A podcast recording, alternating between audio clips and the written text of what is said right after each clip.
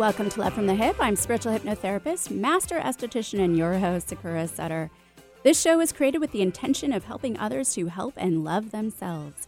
Aside from weekly skin tips, you will hear me feature amazing souls from around the world who are making a difference by helping others in their own way.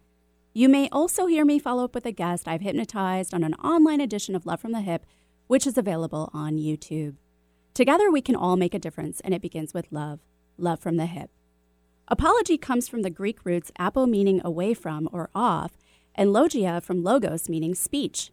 The earliest definition of apology was something said or written in defense or justification of what appears to be wrong to others, essentially speaking in one's defense.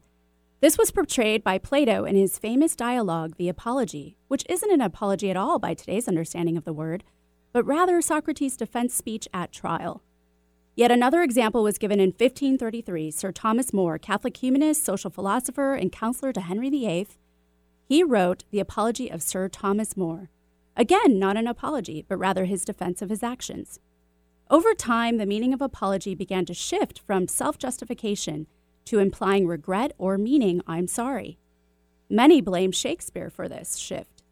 It was first used to describe the process of excusing oneself from the wrath of a person affected by another's actions with the explanation that no offense was intended. Then the use became that of acknowledging that some offense had in fact been given and to express regret. The sense of the word changed so much that the English wanted a new word and borrowed the Latin word apologia, but it did not stick. In 1985, Robert Trivers, American evolutionary biologist, argued that our politeness and social emotional responses are because we are a species that needs to feel like we belong and included in social circles. Trivers also believes this to be the cause for our long history of reciprocal altruism. Reciprocal altruism, Trivers explains, is when one agrees to help another with the expectation of receiving that same help in the future. The whole, I'll scratch your back if you'll scratch mine. According to Trivers, because of this, the, the following psychological states have come to exist, which include feeling sorry, apologizing, expressing gratitude, accepting an apology, and expressing moral outrage. Feeling sorry, explained by Trivers, motivates a person to work to repair relationships that he or she may have damaged in some way. Apologizing is a kind of social behavior rooted in the emotional state of feeling sorry, in which one expresses to another that they are sorry and motivated to correct things. Es- expressing gratitude shows others that you appreciate the altruism, you recognize it when it comes your way, and you give the okay to be counted on to reciprocate it in the future. In a sense, people will be rewarded for helping you. Accepting an apology is a social behavior that shows you are willing to trust a person to be part of your circle of reciprocal altruists moving forward. Expressing moral outrage is often directed at someone in a small group who is not reciprocating altruism, basically a freeloader or a mooch. Trivers points out that this social behavior can isolate this non altruist and send them into the I'm sorry mode. Clearly, the apology has since evolved along with the behaviors or emotional social states associated with it. With time, an apology has continued to move further and further away from its original meaning of speaking in one's defense, towards one of sorrow, regret, guilt, and shame, as if we really needed any more reasons to feel shame. Shame, as we all know, causes withdrawal, avoidance, self hatred, and hatred of others. This shame can portray one as weak in society and also takes one further away from being who they were meant to be. Of course, sometimes a true apology or an I'm sorry is warranted, but oftentimes it is used habitually, for lack of a better word, in lieu of saying nothing, or worse, to not offend or upset someone for speaking up about what you want or believe in, essentially putting your morals, your identity, and most importantly, your authenticity on the back burner. In a world where apology or sorry has become overused, misused, and superfluous, how do we distinguish between a sincere, heartfelt apology or one of social manipulation? What are apologies really achieving? Who is gaining from an apology? And when are they really necessary? At the same time, how do we continue to be kind, polite, and respectful in how we share our beliefs, our morals, and our desires without being sorry for who we are? Maybe the answer lies in reverting back to the original meaning of apology. Today, I have the pleasure of interviewing speaker, ambassador, and author of Being Unapologetic, Empowering You to Become an Influential Speaker and Visionary Leader, David D. DiGiorgio, on my show. He will share how and why he got to where he is in life being unapologetic. And later on the show, we will open up the phone line so he can share with you personal empowering advice. So stick around after this quick break. Peach fuzz is great if it's on a peach. Let Sakura Skin and Mind remove unsightly hair with dermaplaning. Although its primary purpose is to remove layers of dead skin, it's just one of the added benefits, leaving your skin baby smooth, safe, effective, fast, and affordable. What a concept! Sakura Skin and Mind wants you to look your very best, and dermaplaning is just one tool in their chest. Find out about dermaplaning at sakuraskinandmind.com. S A K U R A, skinandmind.com. We bring out the healthy skin and healthy way of thinking you didn't know you had. A health crisis is one of the most challenging situations we will experience in our lifetime. It leaves us frightened, confused, and asking, why did this happen to me? Transformational coach Rory Reich experienced his healing crisis when the life he had so carefully constructed came crumbling down around him. The universe had offered him a challenge. He chose to accept it and to rediscover who he was before it was too late. In his book, Transform Yourself Through Disease, Rory shares his personal journey alongside eight practical steps to help those who are stuck realize their self impairing beliefs and discover ways of transforming them so they can reclaim their health and create the life of their dreams. Don't let your health crisis define you. Take the next step and transform yourself today. For a free life coaching consultation, contact Rory at roryreich.com. That's R O R Y R E I C H.com. Welcome back to Love from the Hyp. I'm spiritual hypnotherapist, master esthetician, and your host, Sakura Sutter. And don't forget to follow me on Instagram and Facebook and subscribe and share my YouTube channel and podcast on Podcast One, Love from the Hyp, and that's HYP. Today, I have the pleasure of having speaker, ambassador, and author of Being Unapologetic, empowering you to become an influential speaker and visionary leader, David DiGiorgio, on my show. Hey, David, thanks for being here today. Hey, Sakura, so great to be here with you and all of your amazing listeners. awesome. And where are you joining us from? San Diego. Oh, sunny San Diego. no, we're in June gloom right now, so it's not so sunny, but oh. that's okay. Oh. We'll take it. there you go. So I have to ask you, were you always apologetic as a child? Yeah, as I look back, I I realize that I I I really was. It was just I always played small. I was always uh, trying not to be in the way or uh, be too noticed. It was just i guess built into my my dna or it was something learned a cultural thing that i learned maybe mm-hmm. because of the way I, I was raised but yeah it's been part of my life for my entire life. Okay. And you grew up in toronto canada correct? That's right. Okay. So what other what other activities or or what else were you involved with growing up there so originally, uh, as I started to get a little bit older, I was a composer in musical theater, and um, so I I did a lot of musical theater. I was a producer. I had my own theater production company, and we specialized in family entertainment.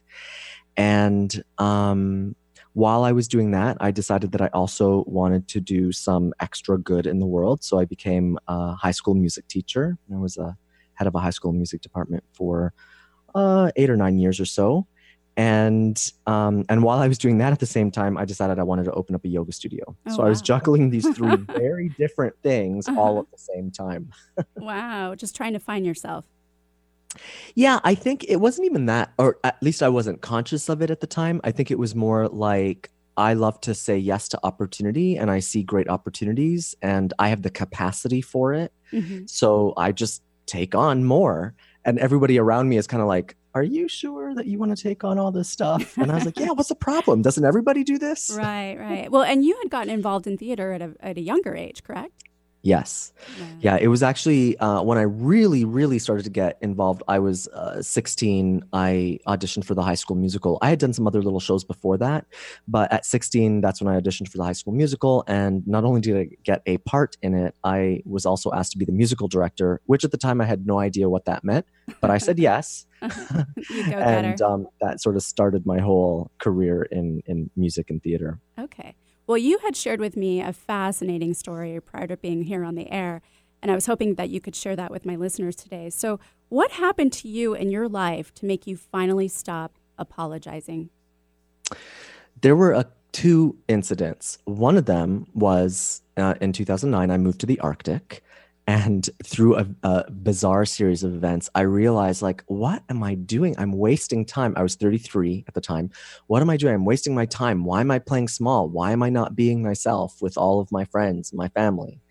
And the other incident happened a couple years later because apparently I don't learn when the first lesson comes around. I need uh, I need reinforcement and backup. uh, is in 2011. Um, my house was struck by lightning and burnt to the ground. Wow. And that really started to change my perspective on how I was showing up in the world for myself and for others, and mm-hmm. really the power that I possessed to manifest and create things for myself. And what do you mean by that? Do you think you manifested that fire? Yeah, absolutely. So six months before the fire happened, uh, every night before I went to bed, I want I was wondering and I was wishing for a new start. I wanted to start over. the The yoga studio that I had opened wasn't doing so well, and um and i i guess i had come to the realization it's like why am i doing all these things? I'm doing too much. Uh-huh. i've taken on too much. How do i go back?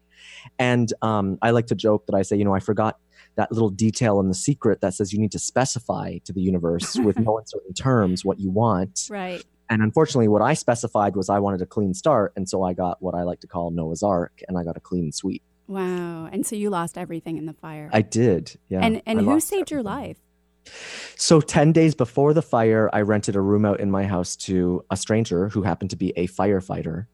and that firefighter saved me and Galileo, the dog. Uh, wow. Uh, at the time. Mm-hmm. You can't make that up. You can't. No, no. And so stay what, tuned. Next movie, right? And so, what happened to pull you to the Arctic? Why? Why? Who goes to the Arctic? What were you uh, hoping to find Me, there? apparently. I mean, I thought again, it's really interesting. It was just an opportunity. I had done some work with the Yellowknife Choral Society um, earlier in that same year, and I thought, wow, it's a small community, a place to start over. It's very artistic. Um, I just I don't know what what came over me, and I remember my friends when I was telling them, they're like, "You're moving where?" well, yeah. Um, and I think it was just I I needed to go there to understand that lesson of um, you show up where you are. And oh mm. boy, did I show up where I was because things were great for three days. And then I felt like I was having a breakdown for the next three weeks nonstop. Oh, wow. I realized it's like, oh, well, here I am. Nothing changed right. in my life uh, because I showed up and doesn't matter where. I could be in Fiji. I could be in, doesn't matter. Um, and so I really needed to learn that lesson that I, I was the problem but here's where I turned it around and I celebrated the fact that I was the problem because I quickly realized if I'm the problem, I'm also the solution in my life. Mm. And so mm. quickly I started to become the solution for my own self. And that's when I really started to step into my power of being unapologetic. That's wonderful. Well, I mm. want to jump back into that when we come back from the break. Um, but remember, this is a live show. And if you would like to ask David for advice on how to live your life unapologetically, or maybe how to be a more confident speaker, then call 1 298 KKNW or 425 373 5527 after this quick break. The passing of our loved ones always proves to be very challenging, but can be met with ease when working with someone who can hold space, compassion, and especially someone who works across the veil. Allow Sakura Sutter, multidimensional channeler and intuitive medium, to be your spiritual guide with the other side no matter if you choose to communicate with your transitioned loved ones to help you with the grieving process, or connect with spiritual, galactic, and other light beings to explore and dive in more on your spiritual path, Sakura can assist you. Not only does Sakura channel insightful messages, but she also incorporates her metaphysical tools to help you move through blocks and unprocessed emotions and feelings, providing you with a closure, relief, and new mindset to move forward. So don't hesitate to take your first step towards healing so you can start living your life once again. Remote sessions available. Contact Sakura at sakurasutter.com. That's S A K U R A S U T T E R.com. Men, care for your skin properly, starting with your face. Sakura Skin and Mind offers their Gentleman's Groom Clinical Facial designed for your rugged skin. A deep cleansing clinical facial is like a one, two, three punch to wrinkles, age spots, and problem skin. Tame those brows, ears, and nostrils. Sakura Skin and Mind, erasing wrinkles one clinical facial at a time. Learn more at sakuraskinandmind.com. S A K U R A skinandmind.com. Taking care of your body's largest organ can be difficult, but not for Esthera Skincare Mist. This topical skin spray supports your skin's own natural healing defenses. Esthera Skincare Mist is a light misting spray, free of parabens, alcohol, toxins, and fragrance. This all natural topical skin spray will take the woe out of your skincare worries without clogging your pores. Irritation, inflammation, redness, post procedure sensitivities? No problem. With Esthera Skincare Mist, you can continue about your day without the skin dismay. Acne, rosacea, psoriasis, sunburns, rashes, and fungus? Don't let these skin concerns inconvenience you. Instead, let Esthera Skincare Mist allow you to be happy in the skin you're in. Available at Sakura Skin and Mind. Learn more at estheracare.com. That's E S T H E R A care.com. Welcome back to Love from the Hyp. I'm spiritual hypnotherapist, master esthetician, and your host, Sakura Sutter. Don't forget to tune right here every Wednesday at 2 to 3 p.m. for more Love from the Hyp. Today, I have the pleasure of having speaker, ambassador, and author of Being Unapologetic, empowering you to become an influential speaker and visionary leader, David DiGiorgio, on my show. And if you have a question for David on how to live your life unapologetically or how to be more or a more confident speaker, feel free to call 1 298 KKNW or 425 373 5527. So, David, before the break, you were telling us how you moved to the Arctic because everyone was doing it. I'm joking. Um, so, how did you start living unapologetically when you got back from the Arctic? So, as I mentioned, what I realized when I was in the Arctic is that I was the problem in my life. And the problem was that I didn't really let anybody get too close to me. I didn't really nurture relationships. And it stemmed from the fact that I had, at 33, not yet officially come out to anybody. Wow. Now, of course, the humor in this, and I, I, I love to take great humor in this. Once I started telling my friends, they're kind of like, yeah, David, we know, we got it. and I'm like, okay, but can you just give me the pleasure of like this is hard. Right. like i'm 33 years old. I need you know like let me do this uh-huh. because i've never told you. And so for me it was really a transformational experience. Um, one of the reasons that i waited so long is because i knew that um, it was not something that would be acceptable for my family. Mm. and um, when i did come out to them i i was disowned which is what I expected, which, you know, like I said, that's why I waited so long to actually come out. But it was really me claiming my identity, who I am. And uh, yeah, it was really a turning point for me. Yeah. And you also grew up Catholic too, right? I did. Mm-hmm. Yeah. So you had all of those things. So, all sorts. yeah. So what did you first notice then started happening once you started living unapologetically?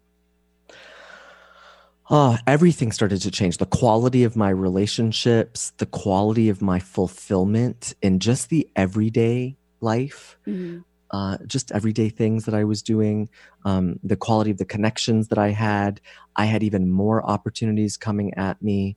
Um, I was able to, I mean, it sounds weird, but like I was able to make more money because of it. It's just, it's so interesting how it's all interconnected when you vibrate at a different level. And that is vibrating who you are right. rather than trying to adjust that vibration, then magic happens. And I was really um, stilting the magic up until you know that time. Yeah, and you're really giving it your all. You're giving hundred percent versus like 50 Mm-hmm. Yeah. yeah. and I don't even know if I was giving even ten, to be okay. honest. all right. So, how did you end up then in San Diego? So, when I was 16, I visited San Diego on a high school band trip. And I remember the exact spot I said it. I declared one day I'm going to live here. And about 25 years later, I happened to have an online dating profile. And um, my now husband found my online profile and um, I it just ended up working out. He's originally from Louisiana, but has lived in San Diego for 15 or 16 years now. Okay. And um, it was all just meant to be, I suppose. But I really bring it back to that power of declaration. If you know what you want and you put it out there, we don't know the timeline, but if you're powerful with your declarations, they will always come to be. Yeah. And even so, to add more details, what you told me as well was that you weren't even living in San Diego at the time. yes. yeah. So I had um, uh, like at some point I took a trip to San Diego as an adult and I I happened to just change my profile to say, "Oh, San Diego, I want to live in San Diego." and I literally was here for like a couple days and then I I was just traveling around the US with a, a marching band and a drum corps and um, 6 months later is when my my husband messaged me and I had to kind of break the news. I had to say, and I was talk about being unapologetic. So the first message and we chuckle about this. First message was um, just so you know, I mean, your profile's great. You sound really nice, but um, I'm Canadian, so read between the lines. I'm not looking for a date. Uh, I need a husband if I'm going to stay here, right? Like that was kind right. of the joke. And then um, uh, the second message was, oh, and by the way, I don't live in San Diego. And he was a little bummed by that, but you know but he took it well obviously he took it well and you know it's funny the universe prepared him because his previous relationship was a long distance relationship oh. so he oh. was open to being in a long distance relationship for a time if yeah. you know if the energy was there and so yeah. right but again just another example that you're able to manifest what mm-hmm. you want and I think that incident, it truly was the most unapologetic moment of my life. I kind of look back on that and I'm like, who was that? those things? And I mean, it turned out pretty well. yeah, absolutely. And you've been married for how long now again? Three years. We've been okay. together 4 mm-hmm. Oh, awesome. Well, congratulations. Thank you. So tell me more about your book. Yeah. So being unapologetic, um, I've always wanted to write a book, but I never thought, am I going to be one of those people who writes a book and not sure how to do it? I I met a mentor. His name is Patrick Snow. He's published a couple of books and sold lots and lots of copies of his books. And I went to a couple of his events where he he empowers people to become published authors. And as he was speaking, and I heard basically the same information three or four times because as we said i need to hear things more than once and learn the lesson more than once um, it, it started to click to me as like, oh, I think my message is like, be who you are, be unapologetic. And really, it is a reminder to myself because I know if I can remind myself daily to be unapologetic, um, great things will come. And the power of watching my clients and when I'm speaking, just what happens to people when they can be unapologetically who they are, everything changes for them. And mm-hmm. so it's mm-hmm. been an amazing ride. The book has been out for about a year, came out on August 18 of 2018 and um, yeah, it's just it's just been an amazing blessing to to be a published author. Okay, and who was your book intended for? That's a great question. I mean, technically, the book is intended for me. okay. Um, now, if I am the blueprint, so here's the thing I felt alone my entire life. Mm-hmm. I felt different. Um, and I thought, there's got to be other people like me. So I used me as the blueprint. So it's those everyday, extraordinary people who know they have something more in them, more to give, people who are tired of playing small, people who are tired of watching others share what they believe and not sharing what, what they want to believe, what they want to say themselves, people who've played behind the curtain most of their life. And so truly, it was for those people, the other people just like me. And I mean, we've done really well. The book went number one in 10 countries, actually, number one in eight countries and number two in two others. And so I guess there's other people out there like me. So I shouldn't feel as alone as I thought I was. Yeah, no, that's fabulous. And so do you think then you were also then, you said you wrote it for you. Were you writing it for your younger self? I think so. You know, that's such a great question. I think that so the interesting part about this question is when I look back at my younger self, there are so many incidents and moments where I was truly unapologetic. Mm-hmm. And it was those moments that informed me today on an ongoing basis of who I truly am and what I am capable of. Mm. And so it's almost like the adult David saying to the kid David, I get it. I finally get it. Yeah. You know, and it's like bringing myself back into to union. That's your myself. your big aha. Mm-hmm. So mm-hmm. I guess is that how you would recommend then for people to find their true selves buried under all of those apologies?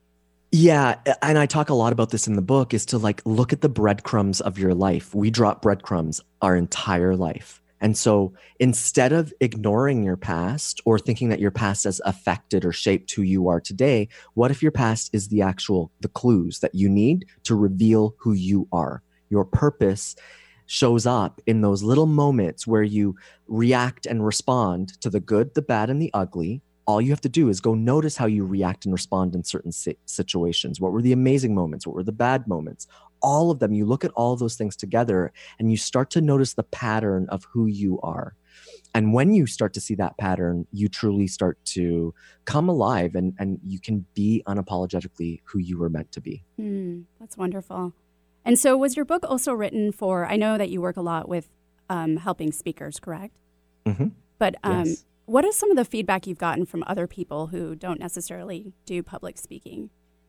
Well, and that's the funny thing about it. I would say that most of the people who read my book are not speakers, actually. Okay. um it's just like i said it's those everyday extraordinary people and here's the thing like what i truly believe we all arrived in this world as speakers we're all speakers because Mhm. that's how we communicate and so this whole myth of you are now a public speaker i mean i joke and say as opposed to what a private speaker what what does that even mean right so um it's just the these everyday extraordinary people who know that they have something more in them and usually it's the people who just resonate with the word unapologetic. It makes them tingle whether it's positive or negative. It's those people who i found have really picked up my book and taken to it and just have gotten so much out of it. Recently actually i just had a woman just last week called me and she said david i read your book and i want to tell you like people write books but oh my goodness your book is like a miracle and I was just, I was taken aback because I think I did a good job, but yeah. you know when someone actually tells you and the impact that it had on her, and she's going to take a bigger st- uh, role in her life as a, a national trainer for the company that she's a member of, and she never did that before because she suffered from comparanoia Uh-huh. and feeling apologetic to everybody else. And she said, I read your book and I'm ready. Thank you for the message. And I was like, yes, that's what I'm up to. That's great. Well, we're going to have to go to another break. On this weekly skinny, I would like to talk about a Twitter post that went viral recently. On May 22nd, Aaron Whitley tweeted, Ladies, you got a freckle in the middle of your wrist, or is it a myth?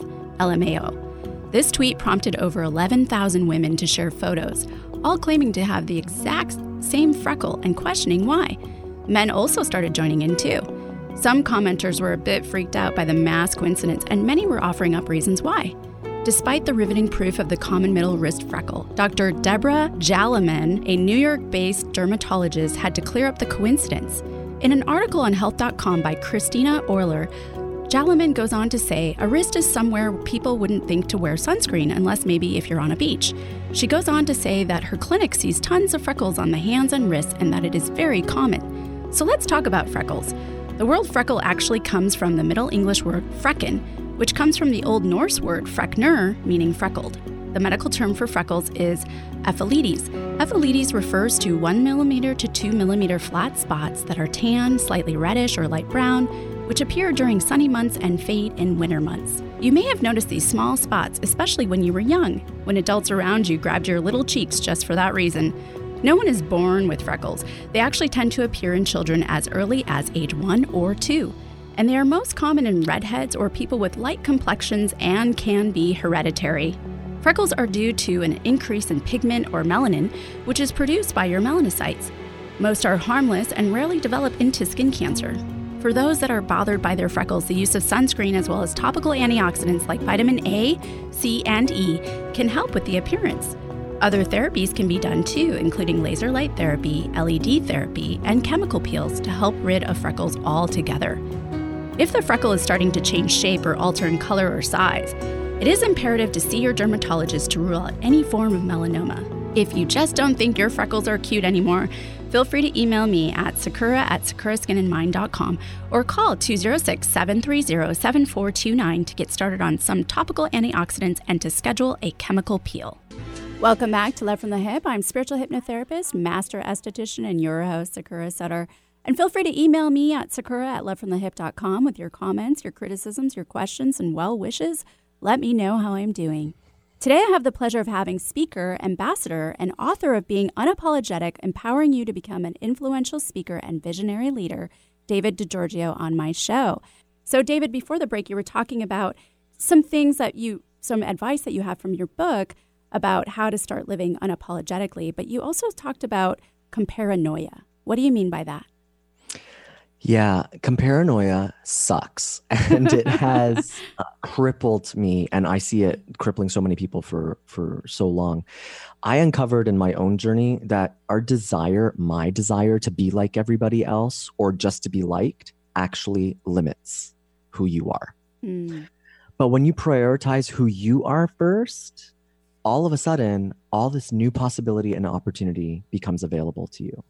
So, you know, think about for yourself, like how many times do you not put yourself out there because you're like, well, that person does it better, or that idea has already been done, or, you know, like I'm a composer. So, yeah. I mean, everything's pretty much been written. Right. You know, every chord progression has been explored. But if if everybody thought that, there would be no new music. Mm. And so I believe that if you compare less and celebrate more, celebration being the anecdote to comparanoia, that all of a sudden you'll open up new possibility and you'll just start to, again, be unapologetically who you are. What's interesting about this is, you know, the book is called Being Unapologetic, and there are I have my method, you know, how to discover, develop, and deliver your message and your ideas and all this stuff. But what ended up happening was the first section and the last section of the book are actually called celebration. Mm. And as the book has sort of matured in my mind and with readers, I realize that celebration is the real key here to everything. And when you can celebrate who you are, what you believe, what you're up to on small little ways all along the way, everything changes for you. Instead of waiting to celebrate when you achieve something or waiting for your birthday or waiting to get that job or hit that financial goal, whatever it is, right? Like, right. What are we waiting for? Right you know we arrived. So the first line in the book says life begins with celebration. Hmm. so why does anything have to change then? Why isn't why don't we continue to celebrate all the little tiny everyday extraordinary milestones? And that's sort of my little experiment that i'm going to be working on a little bit more this year to see um, to do more research on celebration and how it empowers people. So how would you recommend someone to start celebrating themselves? Every morning when you wake up what are you telling yourself right? So I wake up and I look in the mirror and I say, I appreciate you, I thank you, and I love you.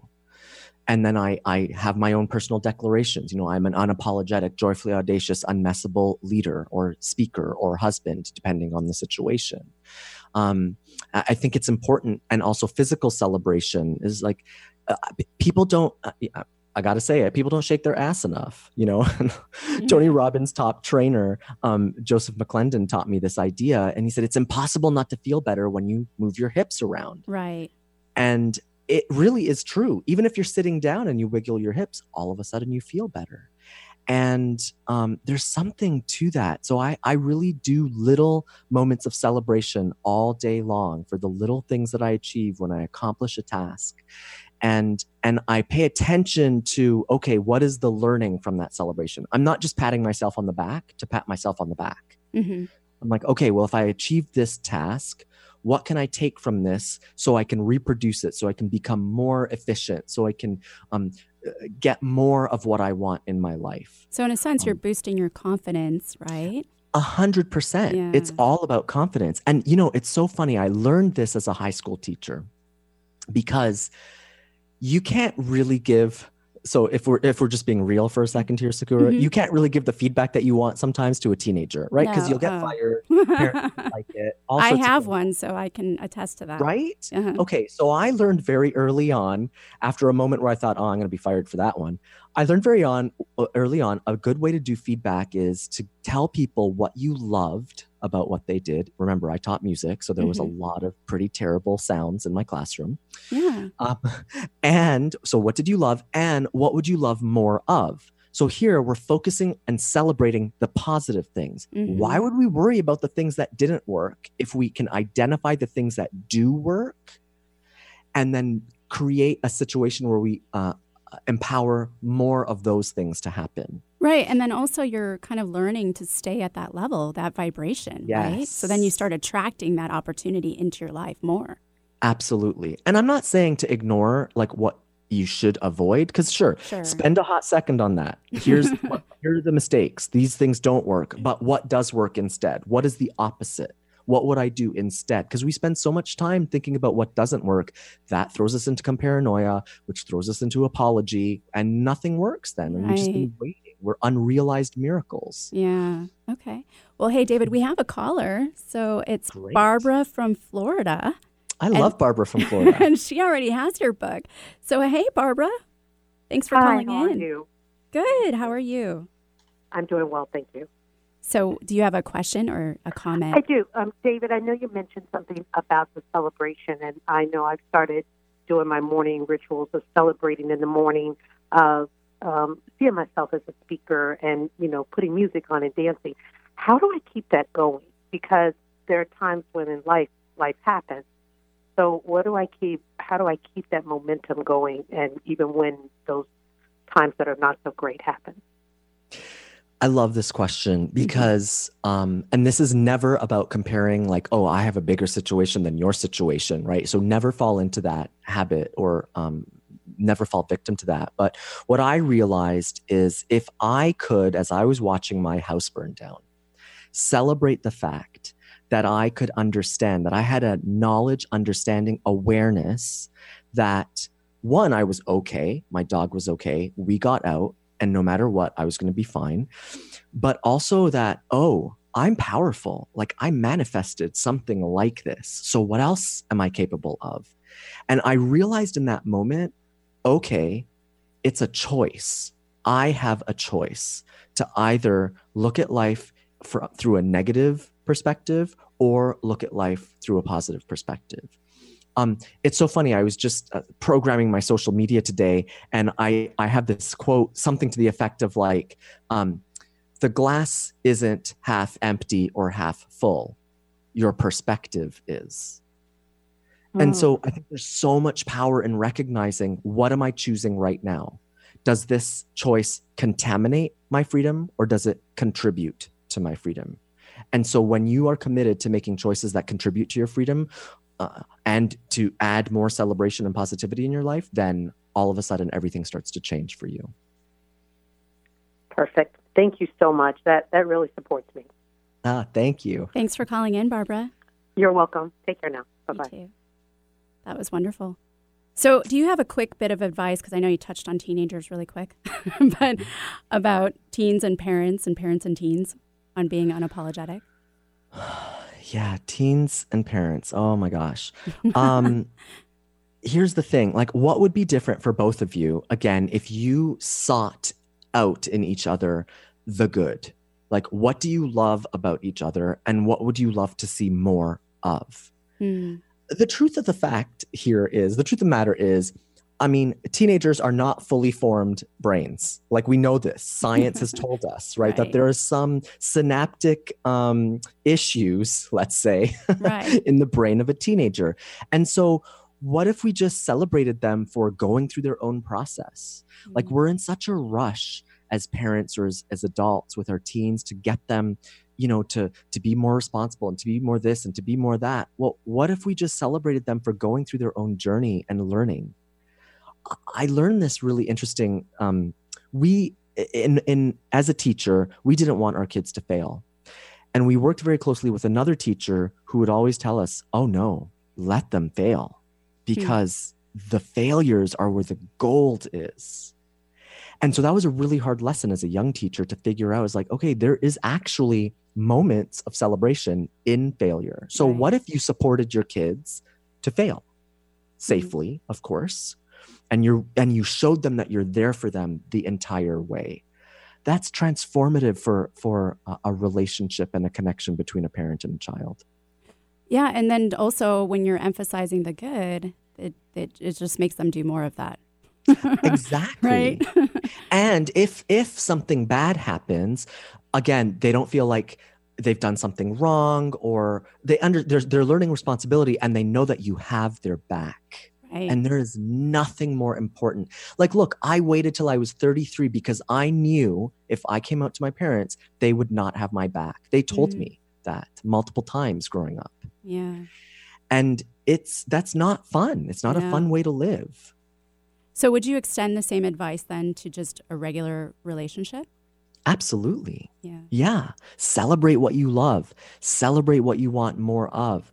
Um, uh, focus on those things. Take a moment to to look at okay what isn't working? W- what should we talk about here? What do we have to communicate about? But then be like okay so now what? Because i always say this when i'm working with speakers or leaders i say to them look the point of the fact isn't your content because nobody really cares about your content or your story. The real point is so what? What do you want them to do about it? Hmm. and if you're clear about moving forward taking your knowledge and moving forward with it you create opportunities for people to better themselves, to improve your relationships, and really anything that you want. Right. And then you just keep that vibration high. Absolutely. Yep. Yeah, that's great. Well, we're going to have to take another quick break. So, everyone, stick around for more Love from the Hyp. A health crisis is one of the most challenging situations we will experience in our lifetime. It leaves us frightened, confused, and asking, why did this happen to me? Transformational coach Rory Reich experienced his healing crisis when the life he had so carefully constructed came crumbling down around him. The universe had offered him a challenge. He chose to accept it and to rediscover who he was before it was too late. In his book, Transform Yourself Through Disease, Rory shares his personal journey alongside eight practical steps to help those who are stuck realize their self impairing beliefs and discover ways of transforming them so they can reclaim their health and create the life of their dreams. Don't let your health crisis define you. Take the next step and transform yourself today. For a free life coaching consultation, contact Rory at roryreich.com. That's R O R Y R E I C H.com. Is your tween starting to experience a change in their skin? Want to get them on an easy at home routine and have good skin hygiene? Allow Sakura Skin and Mind to help your tween out. This brief, deep cleansing, and educational 35 minute facial is just enough to get your tween, ages 10 to 12 years old, started off in the right direction. Sakura Skin and Mind uses the latest in the clinical skincare industry to care for your tween the right way. Sakura Skin and Mind, treating skin out there with an ounce of treatment and a pound of protection. Call 206 730 7429 or go to sakuraskinandmind.com. If you're planning on building a home or a major landscaping project, you'll want the team of Stone Resources on your side. Safely, effectively, and correctly working with our unique terrain requires local knowledge and environmental care. For 21 years, Stone Resources has been making sure their customers' biggest investment is on solid ground. Trust your next earth moving project to Stone Resources. Call 425 754 6792. That's 425 754 6792. Stone Resources. We make the earth move. And remember, if you need dirt or have dirt to get rid of, you can call on us. 425 754 6792. Welcome back to Love from the Hyp. I'm spiritual hypnotherapist, master esthetician, and your host, Sakura Sutter. And don't forget to follow me on Instagram and Facebook and subscribe and share my YouTube channel and podcast on Podcast One, Love from the Hyp, and that's HYP.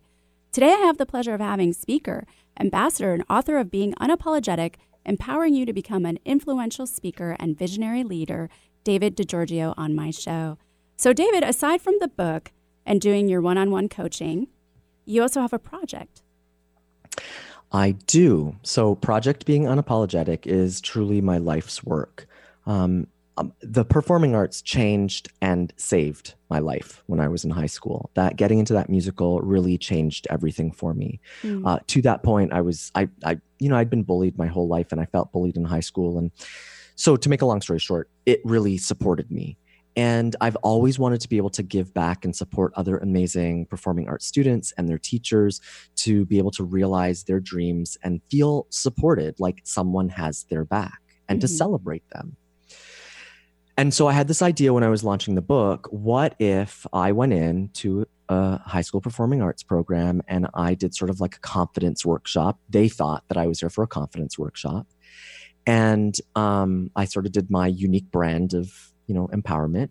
And at the end of it they get a surprise. And it happened that that surprise was a $5000 check.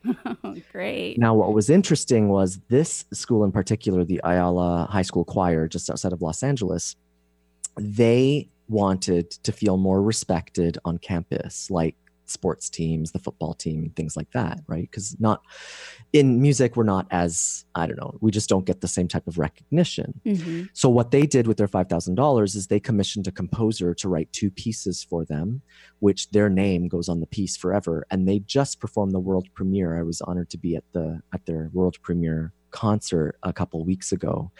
Um, and just to watch the transformation in those kids from the work that we did to them performing on stage, it's really, really amazing. So I'm on a mission to really expand the project out and get corporate and celebrity endorsement and and really bring this out to lots of schools, lots of teachers. You know, in the face of so many arts programs being cut now, um, I know that the arts saves kids' lives. They've saved they saved my life. Mm. I know lots of people whose life whose life they saved.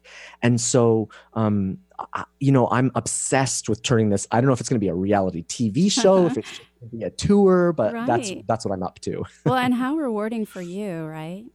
Oh my gosh, it's it's everything. Like I I explode with uh, all my energy when I'm working with young people like that.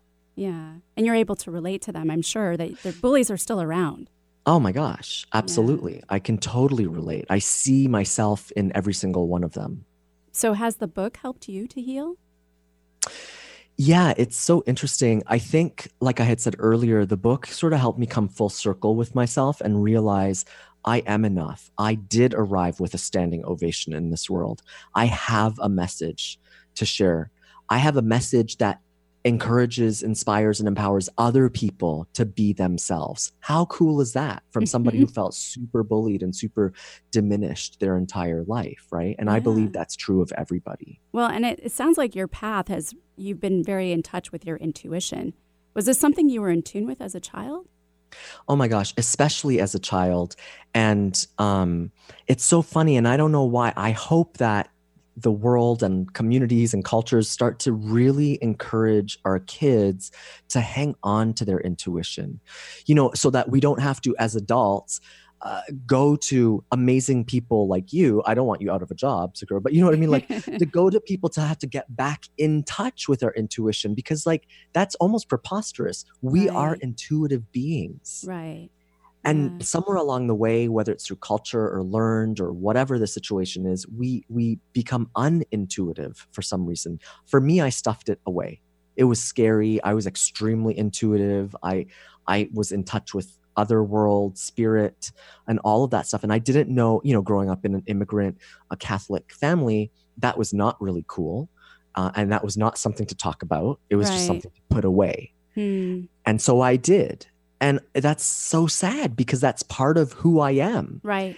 And now my intuition and I have little parties all day long. like we have conversations and I just I trust my intuition. I'll ask my intuition a question before I go to bed and my intuition will have the answer a day or two later. It's fabulous. right. So you're not unapologetic for listening to your intuition.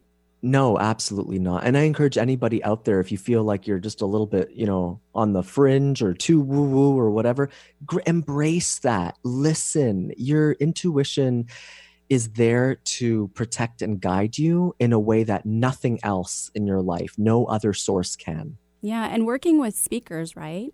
You Mhm. work a lot with preparing people for TEDx talks, correct? Yes. So is that something that you also tell them? Absolutely. Like I I refuse really to work with people who want to talk about a topic. I'm like, no, we got to talk about who you are. What your idea, and I think this is why the TED brand has become so viral because it is these ideas worth spreading. And oftentimes, especially in the viral talks, what you see people is they lay their entire being out on the stage. It's Mm. what they believe. Brene Brown didn't go viral because it's an accident. It's because she believes so deeply in what she's talking about. Right. It's who she is. Right. That's what I love about TEDx talks. And you know, when I work with speakers like that, I want to work with those speakers who really are up to something big and changing the world and have a big message to impact others. That's great. So I have a tough question. Have you forgiven your family? I love this question because um, my struggle with it is because I, it almost doesn't compute with me. Because I'm like, okay, I would be a hypocrite if I said that they needed to apologize for anything or there was any, you know what I mean? Like, right. if they're being unapologetic in what they believe and who they are, and they've told me before. So I can honor, I'm at a place where I honor and respect who they are and where they're at. And so there's no, yeah, there's there's no words that need to be said. I fully respect their decision of what they've chosen for their life, and um, I respect how I want to live my life, and so I live and move forward with healthy detachment. Okay, and of course, you're leading by example. So, is this something that you also offer up to your the people you're working with, as far as forgiving those around around them that Absolutely. aren't accepting them? Absolutely, and I almost feel like what I like why do we have to put ourselves in a situation where we get to forgive? Like, I almost think like you're giving yourself too much credit if you can forgive somebody. Mhm. Like, I, I, I, it sounds a little bit strange to me. It's almost like, why don't you empower yourself to let go of something that is like toxic Right. for who you are? yeah, keeping you down. Absolutely. And that I think that's why I'm so okay with where I'm at today. And I don't really hold grudges against people. It doesn't mean I have to like everybody, but I'm not going to think, oh my gosh, that person, like, they owe me. Nobody owes me anything. Yeah. You know, I owe myself the respect not to think anybody owes me anything. And to me, that really is the essence of being unapologetic. okay, that's great advice. So, where do you hope to grow from here? So my next, so I've helped so many people do their talks and be TED speakers. I am on a mission to step onto the TEDx stage myself this year, and I have a couple of opportunities that I'm working on before the end of this year. So I'm excited about that. And tied to that, I've got this thing that I'm starting. It's called One Two Three Celebrate, and One Two Three Celebrate, as I mentioned before, dives deeper into researching celebration and how the different kinds of celebration cultural celebration, personal celebration, outward, inward celebration, and really doing research on what it looks like and how you can use celebration as a growth tool. So, this is going to be one of those like 100 day challenges. I actually think it's going to be 123 days, hence one, two, three, celebrate, and really dive in and show people by example what it looks like to use celebration as a tool to unleash your unapologetic self to the world. Hmm, that's wonderful. Wow. Thank you. so, if you were to share an overall message for anyone struggling to come out and just be themselves, what what would you want to say? I always say this. Like I said, the opening line of my book reads Life begins with celebration. And whenever I speak, I tell my audiences if I have anything to do with it, it's over my dead body that you would exit this world without the same standing ovation you arrived with. Someone is waiting for the message that only you can deliver. How long are you going to make them wait? Oh, that's wonderful. So, how can my listeners contact you or learn more about you, David? My website, beingunapologetic.com, and you can connect with me across all social media and uh, we can connect over there, beingunapologetic.com. All right. Well, thanks again for being here today.